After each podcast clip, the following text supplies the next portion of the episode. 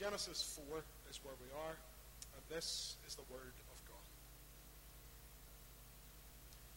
Now Adam knew Eve, his wife, and she conceived and bore Cain, saying, I have gotten a man with the help of the Lord. And again she bore his brother Abel. Now Abel was a keeper of sheep, and Cain a worker of the ground. In the course of time, Cain brought to the Lord an offering of the fruit of the ground. And Abel also brought of the firstborn of his flock and of their fat portions.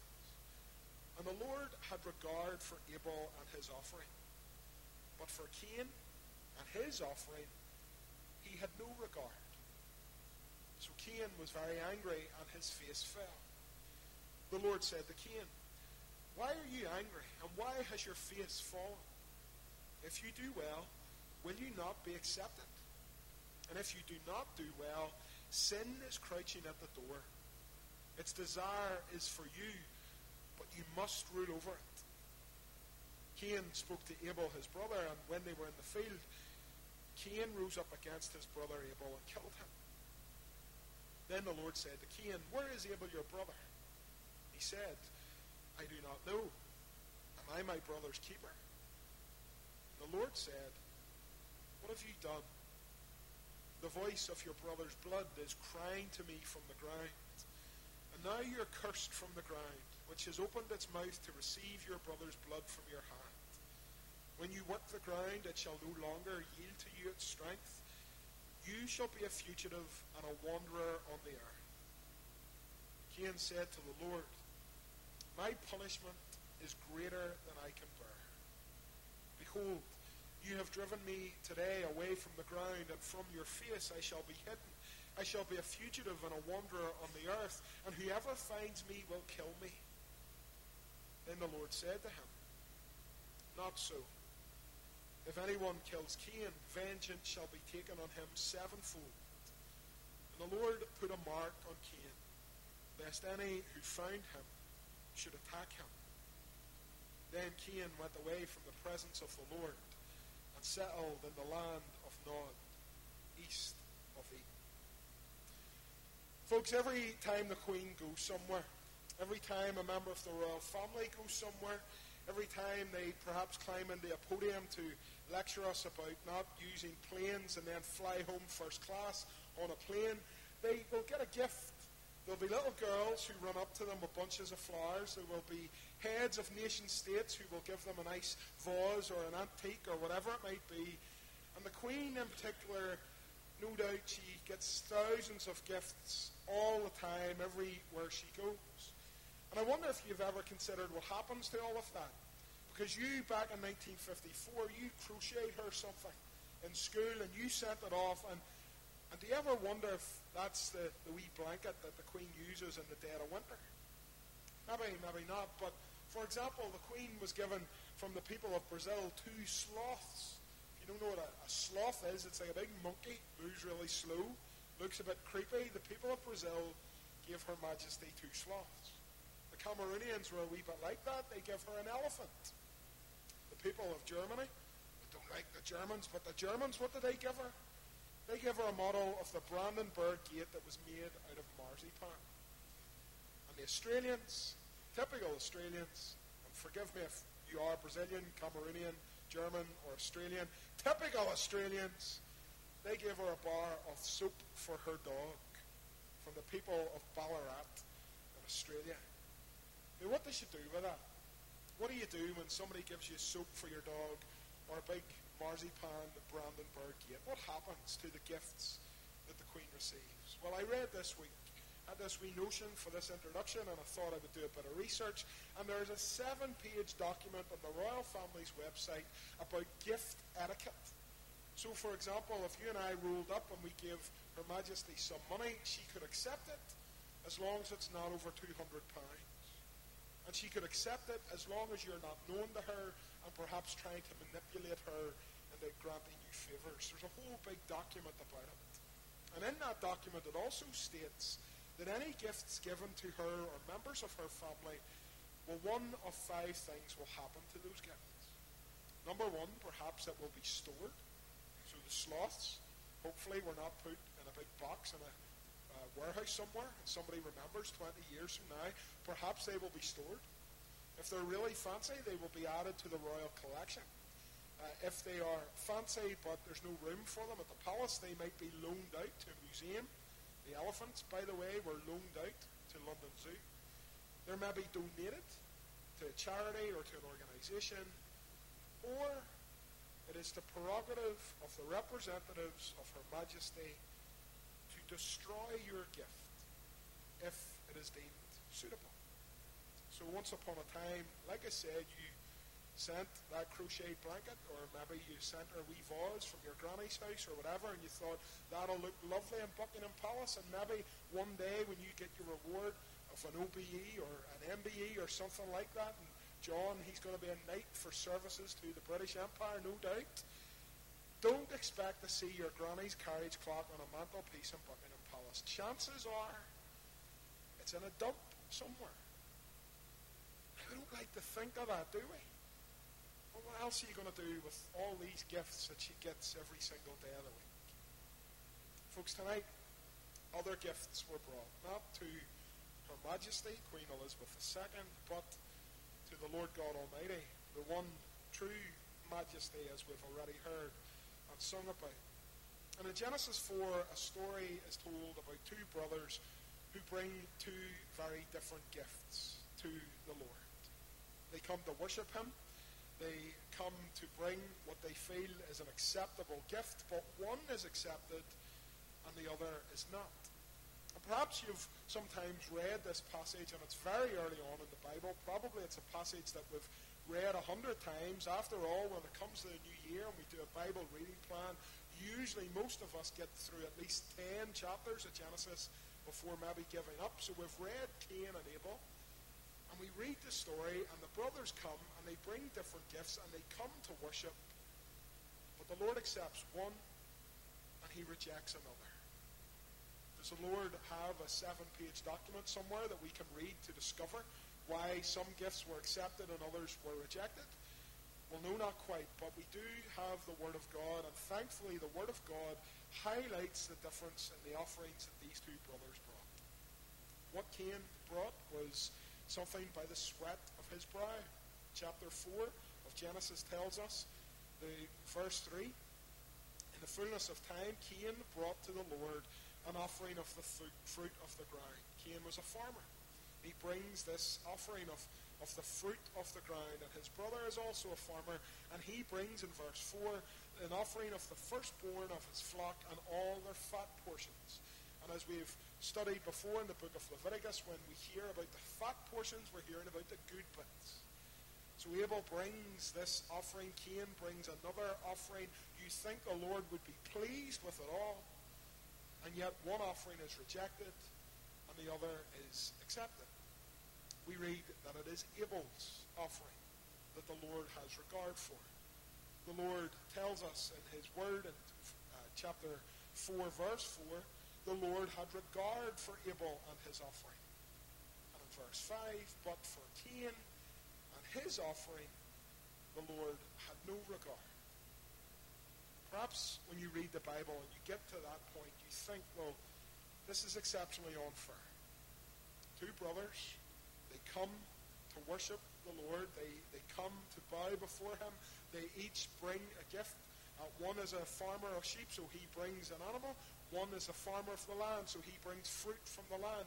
They both seem to have done a good thing, an honest thing, a perfect thing. They come to praise the Lord. And yet the Lord says to one, no thank you, and he says to another, I am pleased with this. Maybe it strikes us as the, the Lord playing favourites, and it's unfair, and poor Cain, and we're a wee bit sympathetic. Because after all, Sunday by Sunday by Sunday, we do stuff like that. We come to this place. We come and we sing and we put our money in the bags and we do other things throughout the week. And we like to think the Lord, well, He's so pleased that we're doing Him a favour and we're almost patting Him on the back, and surely He will have regard for whatever kind of offering we bring. And yet that is not the case. We know this famous story. Abel, his offering is accepted and Cain's is not. Before we consider the difference between the offerings, it is I think, important to note where we are in the whole sweep of human history.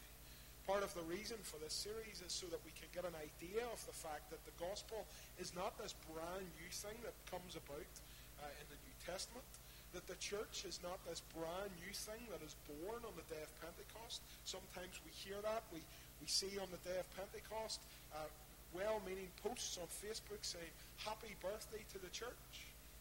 But that's not the case. The gospel is from of old, and the church is from of old, and there's only ever been one path of salvation. And we will see that in the lives of Cain and Abel. Now, that might sound like an extraordinary thing to say. Maybe you wish to agree to disagree with me on that because you are convinced that, well, uh, the New Testament is where it is at for us Christians. The rest is just good stories to tell the kids. That's not the case.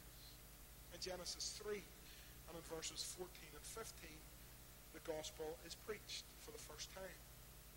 The Lord speaks to Satan, the serpent, the accuser of God's people. And he says, Because you have done this, cursed are you above all livestock and above all beasts of the field. On your belly you shall go, and dust you shall eat all the days of your life. I will put enmity between you and the woman, and between your offspring and her offspring. He shall bruise your head, and you shall bruise his heel. We call this the proto gospel, the first gospel, the, the preaching of the word of God to the devil himself where it seems that Satan wins, humanity has fallen, it is utterly disgraceful situation, everything is changed horrendously, sin and death has entered in, it couldn't get any worse. What does the Lord do? He preaches to the devil, and he preaches good news. Says, A child is coming, the offspring of the woman. You will bruise his heel, you will strike a blow against him but he will bruise or he will crush your head. Here is the good news in Genesis 3. If you believe the good news is a New Testament thing, sadly, my friend, you're wrong. The devil hears the good news.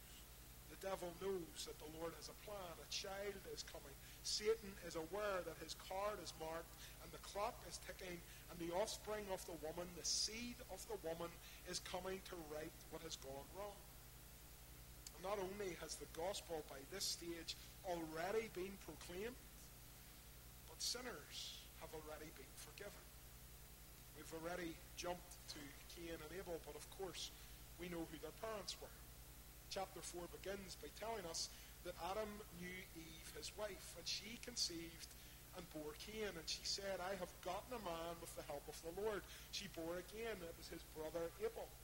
And Abel was a keeper of sheep, and Cain a worker of the ground. We've jumped to Cain and Abel, and perhaps we've forgotten about Adam and Eve. And maybe there's been a point in your life where you have pondered, well, will Adam and Eve be in glory? Have they been saved?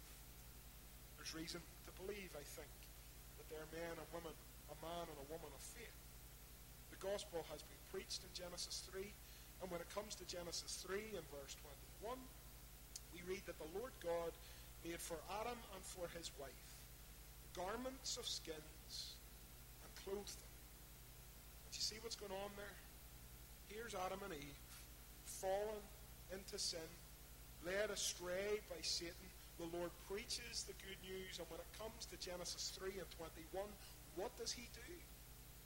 He clothes them.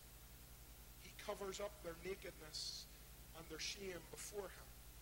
We look at this verse as reason to believe that Adam and Eve have come and repented of their sin, that first sin, a sin that you might think is, is unforgivable, and yet the Lord of God of grace, as we hear on Sunday mornings, is the one who comes and clothes this man and this woman. Just as tonight, as we come to him with repentance and faith, he clothes us in robes of righteousness. So by the time we meet Cain and Abel, and we, by the time we decide what the problem is here with the different offerings that they have brought, we must note that in Genesis 3, the gospel has been preached and sinners have already been clothed. The church has been born. They've already heard the good news. And so when we get to chapter 4, we see the word of prophecy in Genesis 3, 14 and 15 played out. Cain and Abel come to worship the Lord.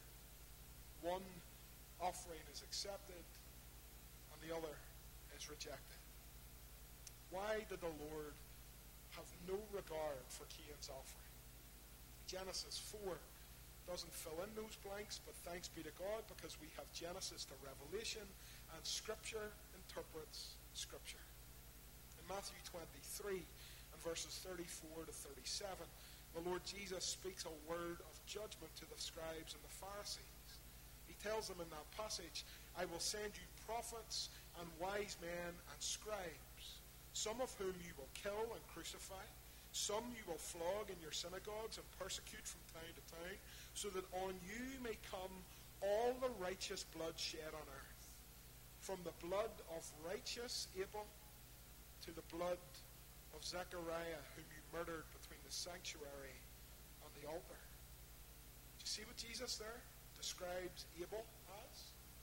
Not as a man who was saved by works, as sometimes we think happened in the Old Testament not as a, a man who, who brought a really nice offering and therefore God was duty bound to accept it, but the Lord Jesus Christ describes Abel as righteous. He describes Abel as a righteous man. And we know, I hope, from our study of Galatians through the summer and from what we're hearing on Sunday mornings, that the only way anybody can be declared righteous is through saving faith in Christ. And when we trust in Jesus, our faith is placed in Him. We receive the righteousness of Christ imputed to us. We are clothed, to use that Genesis 3 language, in robes of righteousness, a righteousness that is not our own. It is credited to our account. And so that is the language that the Lord uses to describe Abel. Righteous Abel. If the picture isn't clear, we see in Hebrews 11 in verse 4 what we're talking about. Last week we started in Hebrews 11 by reminding ourselves that faith is the assurance of things hoped for and the conviction of things not seen. And in verse 2, Paul makes it clear, for by it, by faith, the people of old received their commendation. By faith, the people of old, like Abel, righteous Abel, according to Jesus, received their commendation. By faith, we understand that the universe was created by the Word of God so that what is seen was not made out of things that are visible. And here tonight in verse 4, by faith, Abel offered to God a more acceptable sacrifice than Cain, through which he was commended as righteous. It was by faith that Abel came to worship his God that day. As we read Genesis 4, Hebrews speaks and Matthew speaks, and we realize that as Scripture interprets Scripture, what we do here, what we see here in Genesis 4 is not a, a, a God who plays favorites. He's not a God who takes these two brothers and, and treats one well and the other poorly just because. He's a God who receives Abel's offering because Abel comes by faith. Abel worships trusting in the Christ who is yet to come. Abel worships his God, clinging on to Jesus by faith. Cain comes with an altogether different attitude. Cain comes expecting to be received because, after all, the Lord will take whatever we give. Cain comes not in faith, but with a hardened heart that we see the repercussions of it all the way through. God sees that Cain is angry in verse 5. His face falls, and the Lord speaks to him in verse 6 and says, Why are you angry, and why has your face fallen? The Lord has accepted Abel's offering, but he has no regard for Cain's, and yet he speaks words of grace to Cain. We see again the good news. We see the gospel being proclaimed to Cain. He has come, and the Lord has no regard for his offering, but the Lord does not shut the door on Cain. The Lord does not say, Cain, get out of my sight. I'm done with you. Your offering was awful. The Lord speaks to him, and he says, Cain, in verse 7, if you do well, will you not be accepted? What does the Lord mean? Again, it's not a call to works.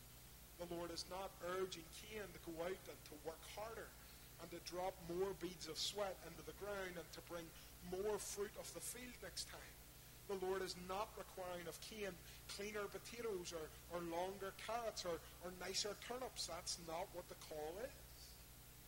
The Lord says, Cain, if you do well, will you not be accepted? The Lord speaks the gospel into this man's life. How do we do well? We come by faith. It is Paul, again in Hebrews 11, who tells us as we will hear, God willing, next week, that without faith, it is impossible to please God. Without faith, it is impossible to please God. And so as we meet the Lord and Cain speaking here in, in Genesis 4 and verse 7, the Lord is calling Cain to faith. Not works, not trying better, trying harder, crossing fingers, putting more into the basket, maybe trying his hand at coming to the Lord's table, maybe coming to church a wee bit more on a Sunday. None of those things. The Lord says, if you do well, will you not be accepted? Of course he will be accepted. Cain, if you turn from your sin, and if you trust me, if you put your faith in the one who is to come, you will be accepted. The Lord speaks to this man with words of grace.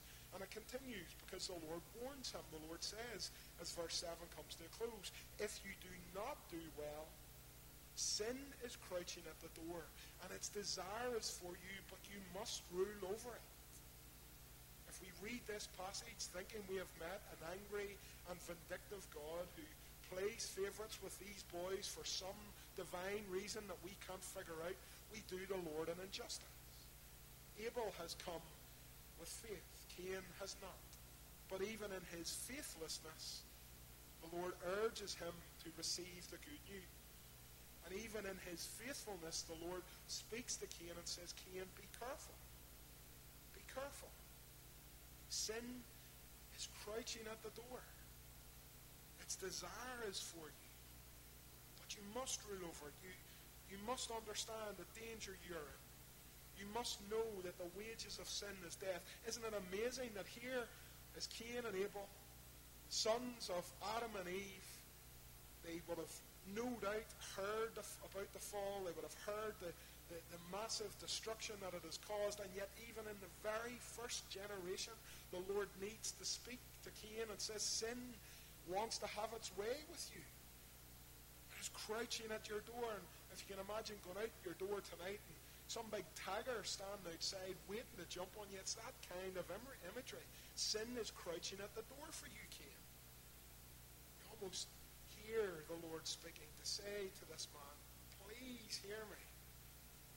You must rule over it. Here we meet once more our God of grace.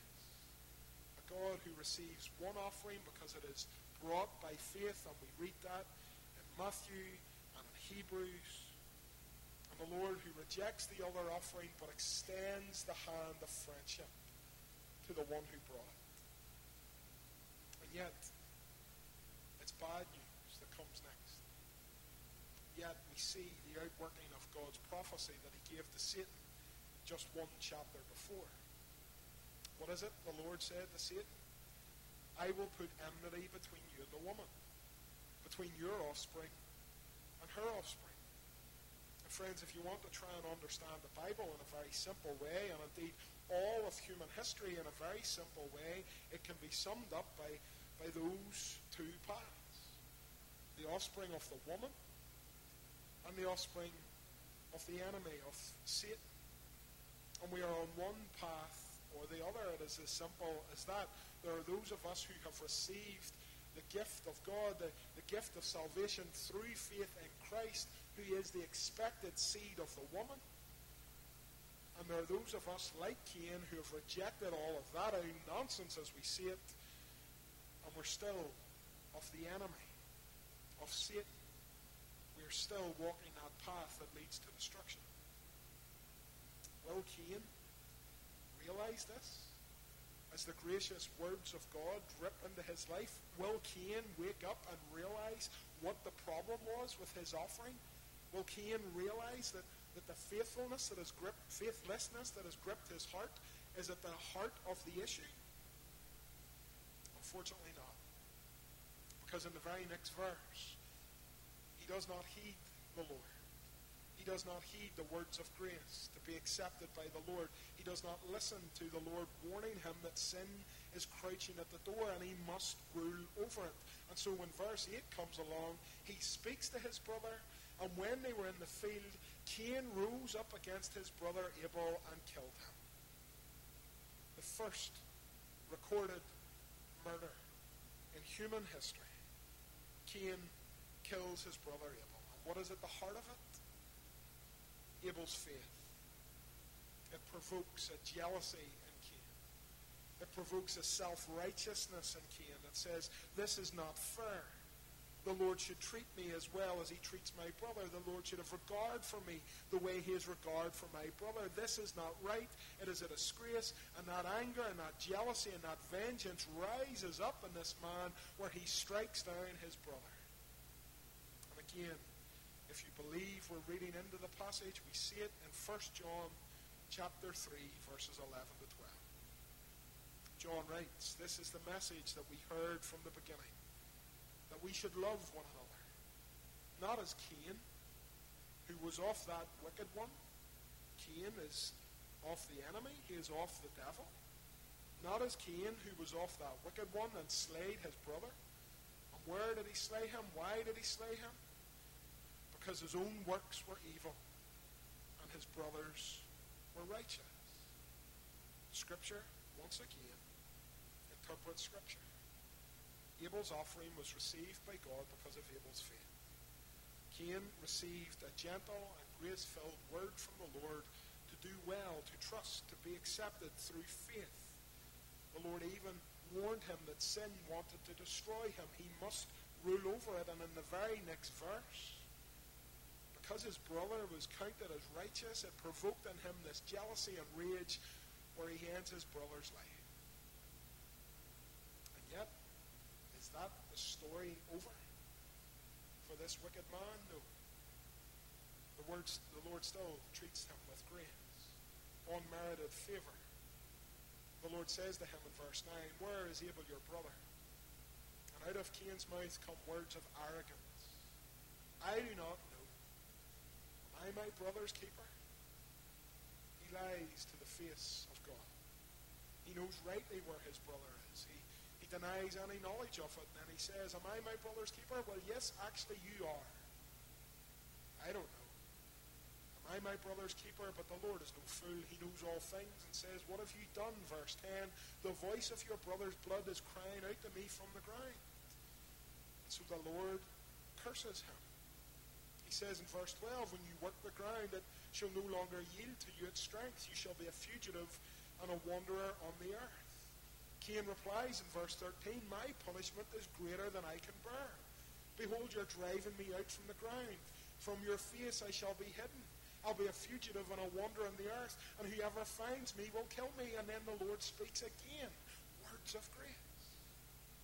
Not so, verse 15. If anyone kills Cain, vengeance shall be taken on him sevenfold. And the Lord put a mark on Cain, lest any who find him should attack him.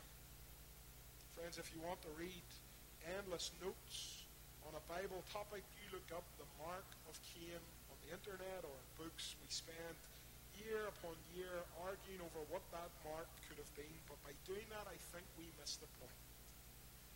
Instead of destroying this man, as would be his divine right as a holy, all powerful God, he sends him away and puts a mark on him so that he will not be killed you would think, wouldn't you? That Cain and his wanderings, Cain settling in the land of Nod, east of Eden, perhaps would, would think on the events of this day, perhaps would consider his brother, perhaps would see his face in his dreams and, and be led to a place where he repents of his sin. That's not what happens.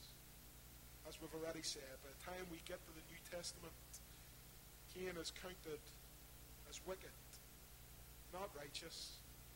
Cain is counted as an individual who is of the enemy, of the evil one, not righteous. Cain, it seems, is a man who spends the rest of his days not clinging to Jesus, but clinging to his own self righteousness and hardness of heart. Friends, the church begins with Adam and Eve being covered with garments of skin given to them by the Lord, and it continues with Abel, this righteous man, this worshipper of God, who is killed by one of the devil, who is his own flesh and blood, his brother. We see the whole story of human history played out in just a few verses in just two chapters at the beginning of the Word of God. What do we learn from it tonight? Well, I think a couple of things. Firstly, as the Lord tells us later on in the New Testament, we should not be surprised when the world hates us. We should not be surprised when it seems that as believers we are faced with all kinds of opposition and all kinds of trials. And they will come from inside and from outside the church. They will come from various places, perhaps government, perhaps society, but we should not be surprised when we are laughed at and mocked and scorned because of our faith. It has always been this way. There are two paths, two roads, two seeds, two offspring. One of the woman and one of the wicked one, the devil. And friends, tonight if we are in Christ through faith in him, then we are of Jesus. We are part of that family. Our deeds are counted as righteous. Our worship is acceptable in the sight of God. Do not be surprised when all kinds of trials come your way. Sometimes when that happens, we perhaps lose heart as Christians and believe that the Lord has forsaken us. Absolutely not. The Lord has promised to never leave us or forsake us. The Lord has made it clear that we are His prized possession. We are His people. And so I pray tonight that if you're in a moment where perhaps even your brother hates your guts, that happens, doesn't it? Families are often the place where we we war are filled with anger. Friends, do not be surprised Sometimes when you don't know the reason, sometimes when you think to yourself, what is it that I have done? It can be as simple as the reality of this passage. That your deeds are counted as righteous because of your faith in Christ, and the one who is against you is of his father, the devil. And I know that sounds very grand, and, and I'm not a guy that sees a demon under every bad story or uh, an enemy of the church under every bed or every curtain waiting to points on us. I'm not that guy.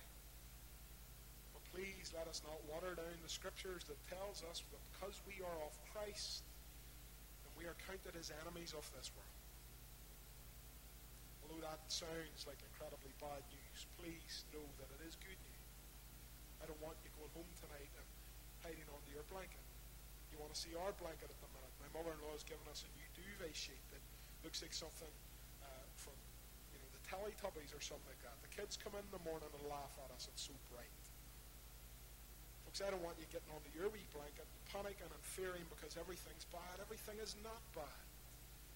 The world may be against us, but we know through faith in Christ that He is for us. Abel died a death in a field the hands of his brother. What an absolutely horrendous story. And yet in Hebrews 11, we're told about this man that it was by faith that he offered to God a more acceptable sacrifice than Cain. And through his faith, though he died, he still speaks. Is that amazing? Now, Abel would not have known even the name of Jesus. Abel would not have known much about the future. Christians aren't given that knowledge, but Abel tonight is in glory.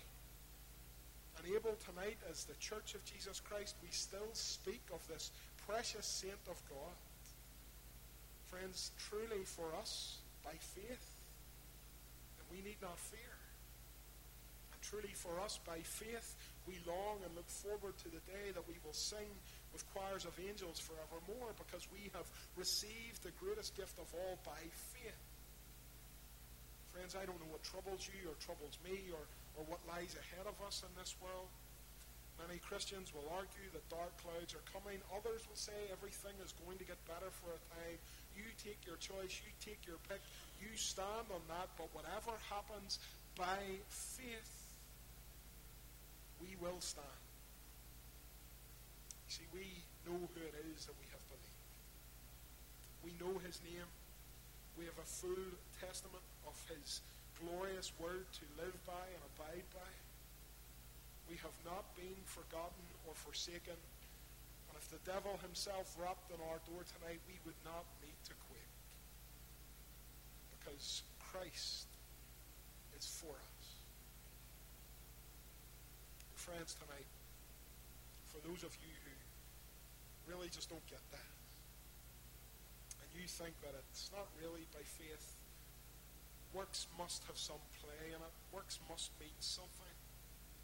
And you know what? I think Cain would probably have been a very good member of a Presbyterian church somewhere in Ireland because it seems that he got this idea into his head that all he had to do was show up now and again and everything was going to be okay. Friends, that's never been the reality. I embarrassed my daughters over the summer. I embarrassed them all the time. But I embarrassed them over the summer. We were worshipping at Ballywillan Presbyterian. And the minister uh, was getting distracted. There was a little robin uh, that was flying about the church. It had got in somehow, and it was flying onto all the rafters, and it was knocking the dirt from the rafters, and there were clouds of dust falling, and it was all very embarrassing and distracting. And it might have been the greatest sermon in the world, but everybody was looking at this robin flying about. So the minister said, Well, look, if any of you know how to get rid of birds, let me know. We want to get rid of this one for next week. We don't want this to happen again. Do you know what I should do? He said we should make that bird a communicant member, and then it's guaranteed not to be here next week. That's kind of a minister's joke, isn't it? So he, he says this. Nobody laughs, but of course, me being a minister, up on the balcony, and instead of looking at the robin, everybody looks at us. There it is. Folks, sometimes our churches do have people like that in them. See, the church of Christ is both visible and invisible.